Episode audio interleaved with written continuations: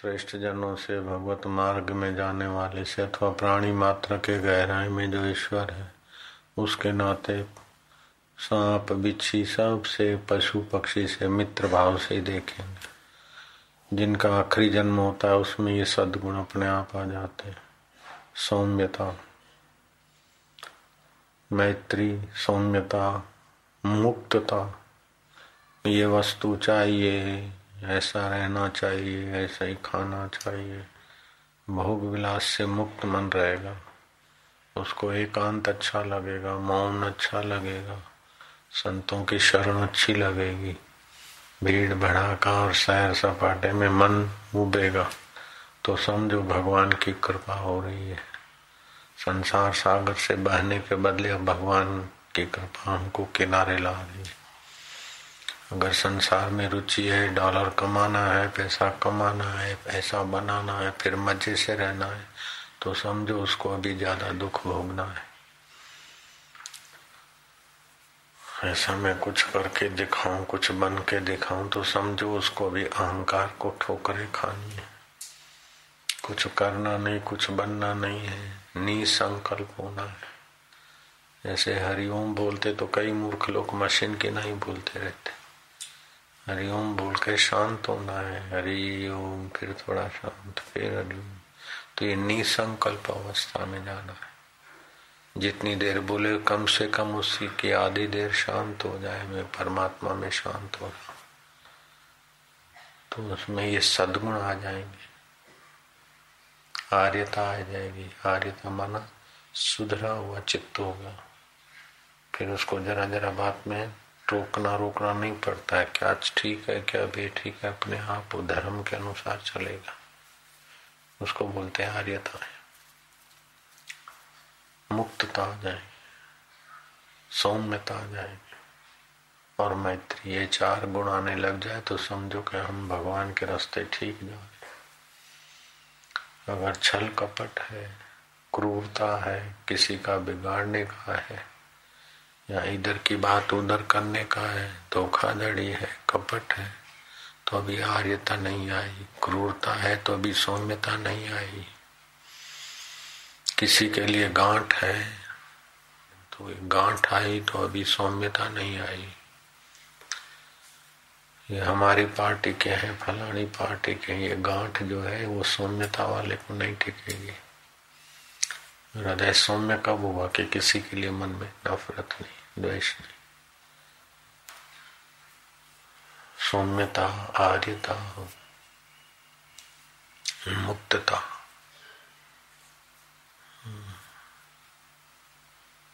और मैत्री, ये चार गुण आने लगे तो समझो आपका आखिरी जन्म है। मौका मिले तो आकाश के तरफ़ देखते हुए ओम जब जीवन रसायन पुस्तक पढ़े और हे प्रभु ये मैं आपको ही सुनाता हूँ। इसका ज्ञान मेरे हृदय में प्रकट हो। गीता पढ़े तो प्रभु, आप ही गीता के गाय आप ही को सुनाता हूँ। इसका ज्ञान मेरे हृदय में प्रकट हो। फिर ऐसा थोड़ा पढ़ के आकाश के तरफ़ देखे, चुपचाप। तो निसंकल्प अवस्था आएगी। निसंकल्प अवस्था, अगर आधा मिनट भी आती है तो बहुत काम करती नींद ना हो। विचार पर विचार न हो, मन सुन्न भी न हो, भगवत चिंतन करके भगवत भाव से आए। एक होता है एकाग्रता। एक एकाग्रता होता है और दूसरा होता है ध्यान। तो एकाग्रता में वृत्ति, एक में टिकानी होती है और ध्यान में वृत्ति भगवत आकार की जाती।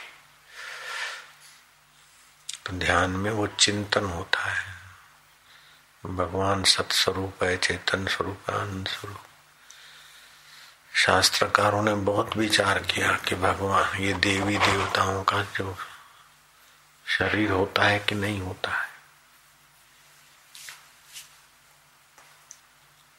जैमिनी ऋषि ने और दूसरों ने बड़ी व्याख्या की, बड़े अध्ययन किया और निर्णय हुआ शास्त्रों में कि देवता का शरीर नहीं होता है। आप जिस देवता की भावना करते हैं तो फिर आपका ही वो चैतन्य, सर्वव्यापक, सर्वसमर्थ, उसी देवता का रूप लेकर प्रकट हो जाता।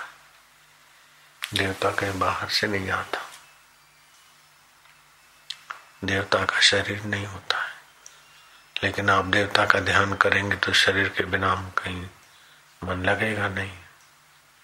तो आप शरीर में, इसलिए शरीर वाले देवता की पूजा करते करते एकाग्रता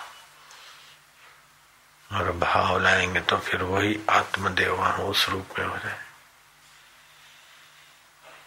जैसे सपने में गाड़ी, मोटर ये सब नहीं होते हैं, लेकिन जिसको दिख रहे हैं उसको उस वक्त सच्चा है। पास में बैठे हुए को कुछ नहीं दिखेगा।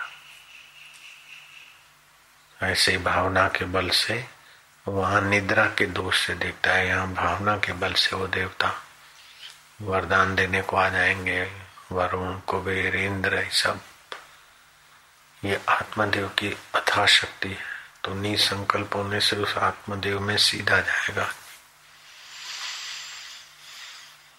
बहुत ऊँची बात है। जो लोग संसार की बातें सुनते, करते, उसी में खपते, उनके वश का नहीं है ये। वो तो जन्मे मरे दुखी सुखी होके खप जाते। वो अपने जीवन की वैल्यू नहीं समझते कि जीवन कितना ऊँचा है, कितना महत्वपूर्ण है और कितनी ऊँची सत्ता के साथ हम एकाकार ईश्वर के साथ हो सकते निगुणों को पता नहीं। वो संसार की बातों में, संसार की इच्छाओं में, संसार के वासनाओं में अपने को खपा देते क्या करना, कितना खपे खपे, आखिर क्या? दो रोटी खानी है और सब छोड़ के मरना है। ये खपे ये खपे तो जो अंदर बैठा है, परमेश्वर अंदर इसीलिए बोलते हैं कि अंदर अनुभव होता, बाकी है तो सर्वत्र। जैसे सर्वत्र आप है, लेकिन अनुभव तो जीव से ही होता है मिठी वस्तु का, खट्टी वस्तु का। सर्वत्र आप है। लेकिन सुगंध का अनुभव तो नाक से ही होता है। ऐसे ही हृदय में ही अनुभव होता है, इसलिए बोलते हैं भगवान भीतर है। बाकी ऐसा नहीं कि भीतर कोई लड्डू में गिलास के गिलास में लड्डू। बोले गिलास में तो लड्डू हो सकता है, लड्डू में गिलास नहीं होगा तो हृदय में भगवान तो हृदय बड़ा हुआ, भगवान छोटा हुआ। अंगुष्ट मात्र पुरुष, अंगुष्ट मात्र। तो इतना छोटा सा भगवान क्या कर लेंगे? बोले, भगवान तो व्यापक है, लेकिन हृदय अंगुष्ट मात्र है। उसमें उसकी अनुभूति होती है। जैसे नाक की इंद्री एकदम सूक्ष्म है। नाक तो है, लेकिन उसकी इंद्री, कान है, उसकी इंद्री तन्मात्रा खराब हो जाए तो सुनाई नहीं पड़ती। तो आँख नेत्र इंद्री नहीं है तो गोलक है। नेत्र इंद्री सूक्ष्म है। ऐसे कान ये कान नहीं सुनते। कान में कान इंद्रिय सूक्ष्म। ऐसे ये डॉक्टरों को जो हृदय दिखता है, वो हृदय तो पंपिंग स्टेशन है। हाँ? वो नहीं है। तो शुद्ध चैतन्य का जो हृदय आकाश है डॉक्टर चीर फाड़ के देख लें तो आपका किससे प्रेम है, किससे नफरत है, कितना पैसा है, वो हृदय में नहीं देखेगा, लेकिन आपके हृदय में भी है सब। तो सब विज्ञान से नहीं दिखता है। कुछ योग विज्ञान से दिखता है और सबका सार आत्मज्ञान से दिखता है। इसलिए आत्मज्ञानी गुरु की बहुत बहुत बड़ी भारी कृपा है। धन कमाना है तो कितने ही व्यक्तियों की खुशामद, कितनी मेहनत करो, फिर नाक को सुख दो। जीव को सुख दो, काम बेकार के सुख में अपने को कमज़ोर करो। ये संसार का सुख यह है कि धोखे में ही अपने को खबा दो। इससे भक्ति भाव का सुख ऊँचा है। आप नासाग्र दृष्टि करके ध्यान करो तो ऐसी सुगंध आए कि दुनिया की सुगंध कुछ नहीं। ऐसे जीव तालू में लगा के ध्यान करे तो ऐसा रस आए कि दुनिया के सारे पदार्थ फीके हो जाए। ऊपर करो तो आपको ऐसे ऐसे देवी देवता सिद्धों के दर्शन हो जाए कि काम बेकार का आकर्षण कुछ भी नहीं। लेकिन इसमें भी ये करो, वहाँ करो, फिर वो हुआ, फिर वह चला गया। जैसे खाया, भोजन किया, घूमा, फिर मौका चला गया। ऐसे है, लेकिन आत्मज्ञान में एक बार पा लिया तो बस हो गई। अच्छा तो जब बच्चा देखता है खिलौने को तो उसकी आँख खिलौना और उसका अंतर का चैतन्य की वृत्ति एक होती है, उसको खिलौने में मज़ा आया। लेकिन ज्ञानी समझेगा कि आँख एक साधन है, खिलौना एक साधन है, लेकिन जो मज़ा है वो आत्मा का है। ऐसे साधारण आदमी खाएगा हम स्वादिष्ट वस्तु। तो जीव और वस्तु और उसकी इच्छा एक हुई, तभी मज़ा आएगा। जैसे शराबी कबाबी को, शराब कबाब से मज़ा आता है, लेकिन वैष्णव को नहीं आएगा। तो इच्छा के अनुरूप वस्तु होगी, खाने की, सूंघने की, देखने की। इच्छा के अनुरूप हुई तो इच्छा शांत हो गई। तो चैतन्य का ही झलक पड़ता है तो ज्ञानी जानता है कि मज़ा विषय आनंद में भी आत्मा का है। और मूर्ख समझता है, इससे मज़ा आया, इससे मज़ा आया तो दूसरे को क्यों नहीं आया? आपने कोई वस्तु खरीदी और बड़ा मज़ा आया। तो अगर वस्तु में मज़ा होता तो बेचने वाले को दुख होता। बेचने वाले को मज़ा आया क्योंकि उसकी नज़र पैसे पे थी, उसको पैसा मिला तो मन शांत हुआ। तो मज़ा आत्मा का ही आया। तुम बिक्री करके कमाई करते ना तो रुपयों से मज़ा नहीं आता। कमाई की वासना थोड़ी शांत हुई तो मज़ा चेतन का है। पत्नी पति के काम विकार से मज़ा नहीं आता। काम विकार की वासना थी और बहु की वासना थोड़ी शांत हुई थोड़ा मज़ा आया थोड़ी देर के बाद तो। हाँ, मैंने दो अनुष्ठान किए मैंने चार किया। अब मेरे को साक्षात्कार कराओ तो साक्षात्कार की बात समझ लो तो साक्षात्कार होगा ना। अनुष्ठान ठीक है, साक्षात्कार की प्यास जगे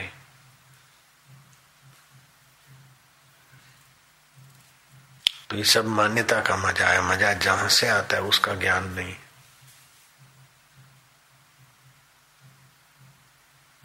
उसका ज्ञान सुनकर उसमें स्थिति नहीं है। तब तक भटकता रहेगा जी। ज्ञान हो गए तो चुपचाप बैठेंगे, तभी भी महापुरुष उस ईश्वर में एकाकार हो जाए फिर उनके सामने आप चुप बैठे रहो खा लिया हो आनंद आनंद तो बस आपको भी वही असली मज़ा आने लगे।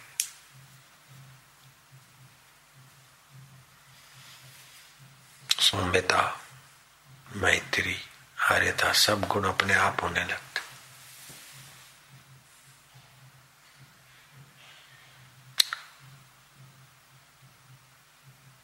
ईश्वर से, हम आत्मा से संसार की चीज़ चाहते हैं तो समझो अपने को खिलौनों में ही बहलाना चाहते ईश्वर हम आत्मा से असली चीज़ चाहते तो आप बस हो गए महापुरुष।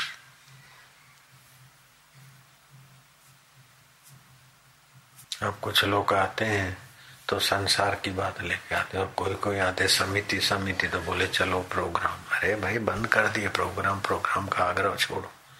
पैंसठ साल हो गए, हम प्रोग्राम प्रोग्राम के लिए कोई आग्रह नहीं करो। बोले, चार साल हो गए, पाँच साल हो गए। तो क्या ठेका लिया है क्या? ज़िंदगी भर तुम्हारे यहाँ आते रहने का।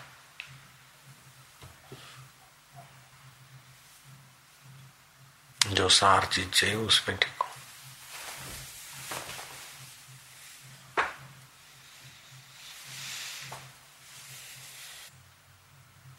कुछ लोग सोचते, ध्यान करेंगे, ऐसा दिखेगा, ऐसा कुछ होगा, ऐसा कुछ बनेगा।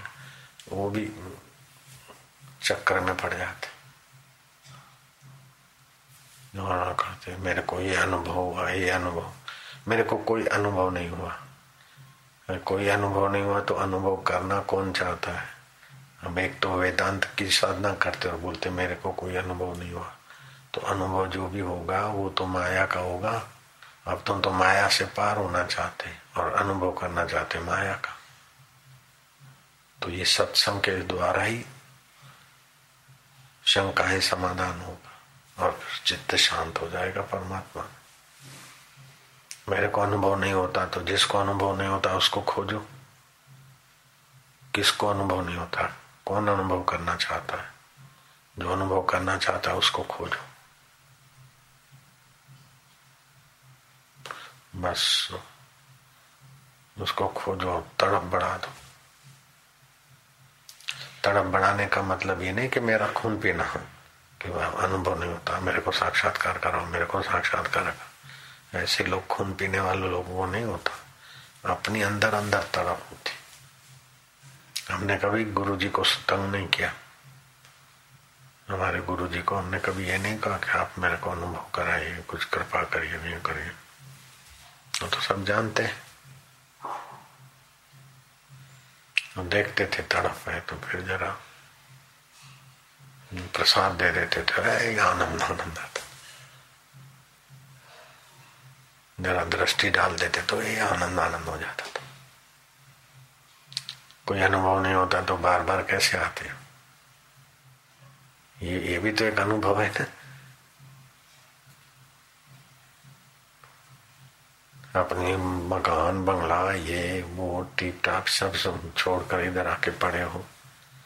तो ये अनुभव नहीं है कि कुछ अच्छा लगता है। कुछ सार चीज़ इधर है, वहाँ असार है।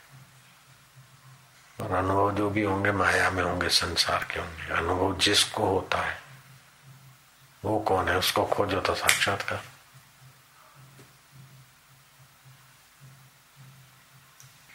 कुछ दिन ऐसे ही साधना में डूब, विचारों में खोया रहना पड़ता। है सेवा किया, फिर खोजे। सेवा में तत्परता है और स्वार्थ नहीं है, द्वेष नहीं है, राग नहीं है तो कर्म योग बन जाएगा। भक्ति में संसार की चाह नहीं तो भक्ति योग बन जाएगी। ज्ञान में भी बाहर के अनुभव की इच्छा नहीं है तो ज्ञान योग बन जाएगा।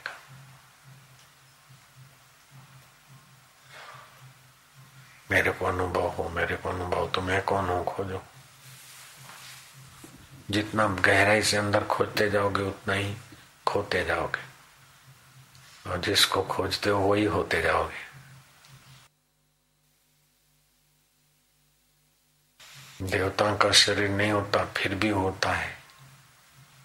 जैसे सपने में कुछ भी नहीं होता, फिर भी सपने के संकेत सच्चे होते हैं। कोई स्वप्न इतने साल एक साल भर में सच्चे होते, कोई छह महीने में, कोई दो महीने में, एक महीने में, कोई पंद्रह दिन में, कोई तत्काल फल देता। सपने का भी अपना विज्ञान है। हमने सत्संग में बताया हुआ है पहले। तो सपने में तो कोई अंदर शरीर तो कोई घुसा नहीं, लेकिन फिर भी संकेत मिला देवता का। और हम उठ गए और ये ऐसी घटना घटी। जो बीमारी में और भय में स्वप्न आते हुए झूठे होते हैं। जैसे सीता जी को, राम जी को ऐसा हो गया, वैसा हो गया, ये स्वप्न सब झूठे होते दुख के समय, भय, चिंता के समय स्वप्न आते वो अपनी कल्पना होती बीमारी में स्वप्न आते वो रोग का प्रभाव होता बाकी का जो स्वप्न आता है, पहले मुहूर्त में आता है तो स्वप्न का ऐसा प्रभाव पड़ता है, दूसरे मुहूर्त में आता है तो ऐसा प्रभाव पड़ता है। प्रभाव में प्रभात को आता है तो ऐसा प्रभाव पड़ता है और काली वस्तुओं के सपने आते हैं। मृग चर्म, काला हिरण, काला घोड़ा आदि का स्वप्न आए तो कोई बुरा नहीं, बाकी कोई काली वस्तु दिखती है तो अमंगल कारक ऐसे ये हड्डियाँ हैं, सफ़ेद। या और कोई दो चार अपवित्र चीज़ें वे छोड़ के बाकी सारी की सारी सफ़ेद चीज़ों का स्वप्न आता है तो मंगलकारी। स्वप्न में लग रहा है कि मैं मर गया हूँ तो लंबी आयुष्य होगी। स्वप्न में आपको सांप काटा है, आपकी बड़ी निंदा हो रही है तो आपका यश होने वाला है। और स्वप्न में आप बहुत सुख संपत्ति से मौज में है तो आपको दुख आने वाला है। तो सपने में अंदर तो कोई चीज़ नहीं होती, फिर भी उसका इस दुनिया में तो अस्तित्व है। होता है। अस्तित्व हो हो के भी चला जाता है, लेकिन उसके, जिसके आगे अस्तित्व होता है, वो कभी नहीं गया।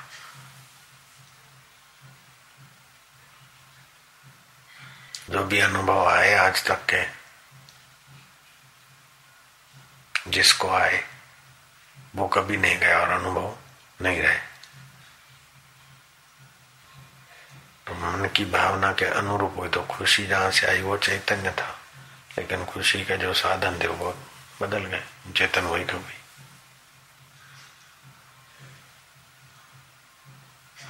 अगर ईमानदारी से जिए तो पचास साल होने के पहले पहले संसार फीका लगेगा और ईश्वर प्राप्ति के लिए आदमी छलांग मारेगा। अगर आप बेईमानी से जिए हैं तो पचास साल भी बीत जाए और गुरु भी बोले भाई अब संकेत लो तब भी, भी आपका मन नहीं करेगा। संसार में पचे पचते रहेंगे। उनचास साल हो जाए तो विवेक वैराग्य तीव्र पकड़ेगा। मैं ईश्वर प्राप्ति के सिवाय कोई सार नहीं। अगर उनचास साल के बाद भी आपको संसार में ही लगा रहने की रुचि होती तो आपका व्यवहार धर्म युक्त नहीं है।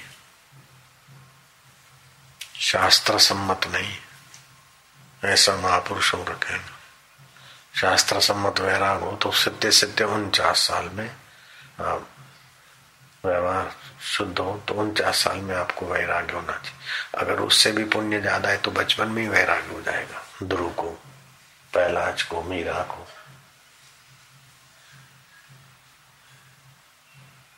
जब भगवान दूर फेंकना चाहते तो दुनिया का सुख सुविधा है आराम दे उसमें रुचि कर देगा जब भगवान दूर करना चाहते, भगवान अपने नजीक करना चाहते तो ये सब तुच्छ लगेगा, फीका लगेगा। तो समझो भगवान की बड़ी कृपा है। तो अपना आर्य व्यवहार करना चाहिए सज्जनता का, सौम्यता का, मित्रता का।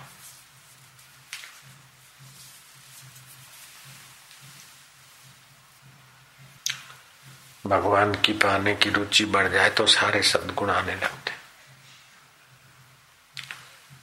प्राणायाम जप और ध्यान करे तो सारे सदगुण आर्यता आने लगती लेकिन जो हेरा फेरी करते चोरी करते कूड़ कपट करते उनकी मन की वृत्ति हल्की हो जाती तो ध्यान भजन और नियम भी नहीं कर सकेंगे समझो नियम छूट रहा है तो बराबर कोई पाप ने ज़ोर मारा है ध्यान भजन का नियम छूट रहा है या सेवा में रुचि नहीं है तो समझो पाप ज़ोर मार सेवा कर्म योग है ना? रुचि नहीं होती तो पाप ज़ोर मार। साधन भक्ति योग है, रुचि नहीं हो रही है नियम नहीं कर रहे तो पाप ज़ोर मार। ऐसों का पतन हो जाता।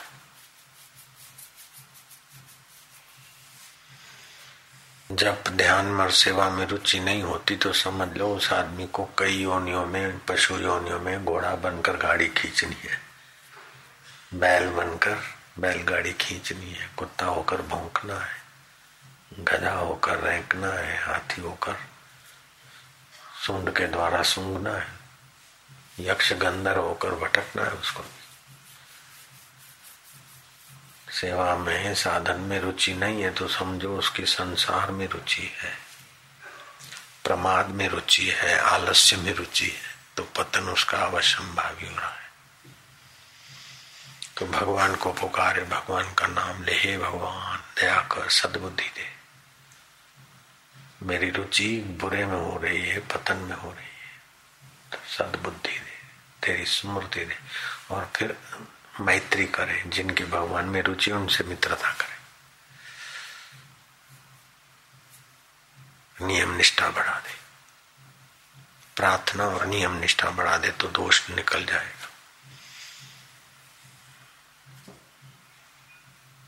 जितना टेलीफोन से इधर उधर दुनियादारों का संबंध होता है उतना साधक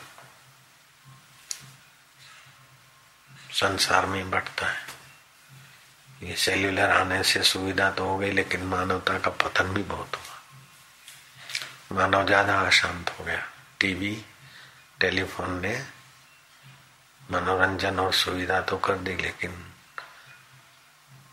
वो जो समय बचता है फिर आदमी भोग विलास में लगा देता है वो अगर ईश्वर चिंतन में लगा टेलीफोन का फ़ायदा उठा के आने जाने का समय बचा तो वो समय अगर अंतर्मुख में लग जाए तो, तो कल्याण हो जाए।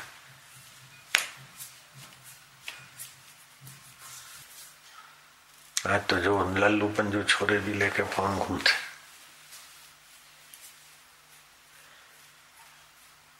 सबको फ़ोन की आवश्यकता पड़ गई बहिर्मुख होने की पहले ही बहिर्मुख होने के साधन बहुत है और पैसे दे के हो तो वो चिंतन कर रहे हो रिंग बजी तो चिंतन छूट गया, माला कर रहे रिंग बजी।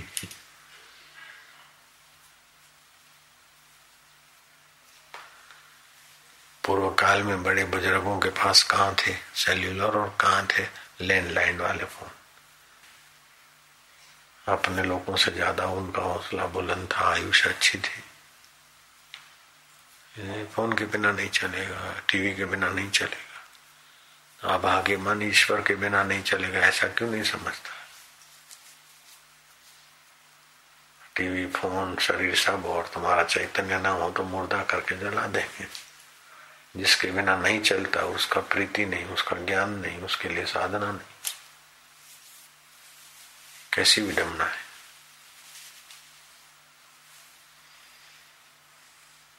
जो सुख स्वरूप है, ज्ञान स्वरूप है, सारे सुखों की, सारे ज्ञानों की खान है। उसके लिए शांत होना बुद्धिमान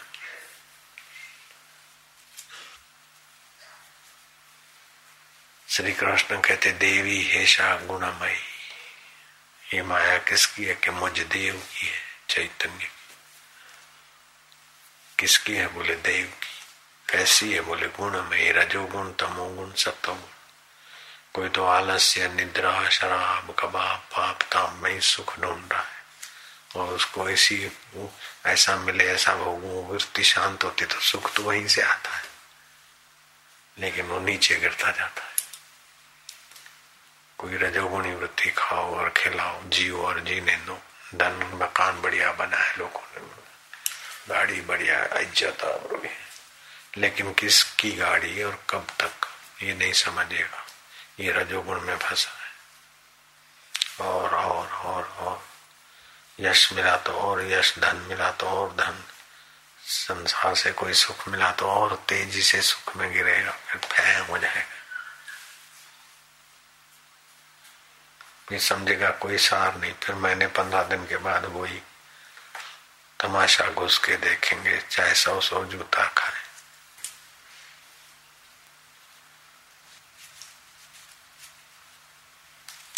कोई भी नियम ईमानदारी से ले ना तो नियम भी अपनी रक्षा करता है और आदत बन जाती है अच्छी। बुरी तरह से देखते तो बुरी आदत बन जाती। विकार की नज़र से देखते तो आदत भी ऐसी बन जाती। जब वो रुचि भगवान में होती है तो फिर देखना तो ज़्यादा महत्व ही नहीं रखता। ईश्वर में रुचि हो जाए। तो जितना जितना विकारों में, बेईमानी में, बदमाशी में सावधान रहेंगे, उससे मन को बचाएँगे, सावधान रहेंगे, उतना ईश्वर में रुचि होगी। और जितना ईश्वर का सुख मिलेगा, उतना उस विकारों से फिसलने में रक्षा होगी। सत्वगुण बढ़ेगा। सत्वगुण बढ़ गया तो अदृश्य होने की शक्ति, सत्य संकल्प शक्ति लोक लोकांतर के रहस्य को जानने की शक्ति। और थोड़ा सा गुरु का उपदेश मिलते ही आत्मज्ञान हो जाता। सत्वात समझाते ज्ञानम। अब खान पान का ठिकाना नहीं रजोगुण है, संसार का चिंतन है। इसीलिए गुरु को रोज उपदेश देना पड़ता है तो थोड़ा थोड़ा थोड़ा थोड़ा रंग लगते लगते लगते लगते हो जाए काम। जैसे उर्वर भूमि होती है तो बीज बो दिया, एक दो बारिश का पानी पिला दिया, हो गया, लेकिन राजस्थान में तो खूब बरसेता हरियाली हो तो ऐसे ही हम लोगों का अब कल युग में राजस्थानी दिल हो गया है। मतलब रेतीला उर्वर भूमि नहीं रही कि थोड़ा उपदेश मिला और चल दिया। रोज उपदेश सुना फिर, क्या हाल है? कहाँ से आए? कैसा है? वैसे आयुष्य नाश हो रही है। ज़िंदगी के दिन बीत रहे जो संभाला है वो वो भी साथ में नहीं चलेगा। फिर भी और खपे खपे खपे में खप रहे क्या करिए, क्या जोड़िए थोड़े जीवन का आज। छोड़ी छोड़ी सब जात है, देह, गेह, धन, राज। शरीर भी छोड़ के जाते हैं, घर भी छोड़ के जाते धन भी छोड़ के मरते हैं, राज भी छोड़ के मरते फिर भी दूसरे उसी में लगे, इसी का नाम माया है। जो मिट जाने वाली चीज़ें उसी में लगे। जो मौत के बाद भी आपका साथ नहीं छोड़ता और अमिट है, उस ईश्वर को खोजो तो मिटने वाली चीज़ों में आपकी आसक्ति नहीं होगी, फिर बढ़ाने की रुचि नहीं होगी, घटाने का दुख नहीं होगा। और भोग नहीं होगा, उन वस्तुओं से आपका योग होता जाएगा।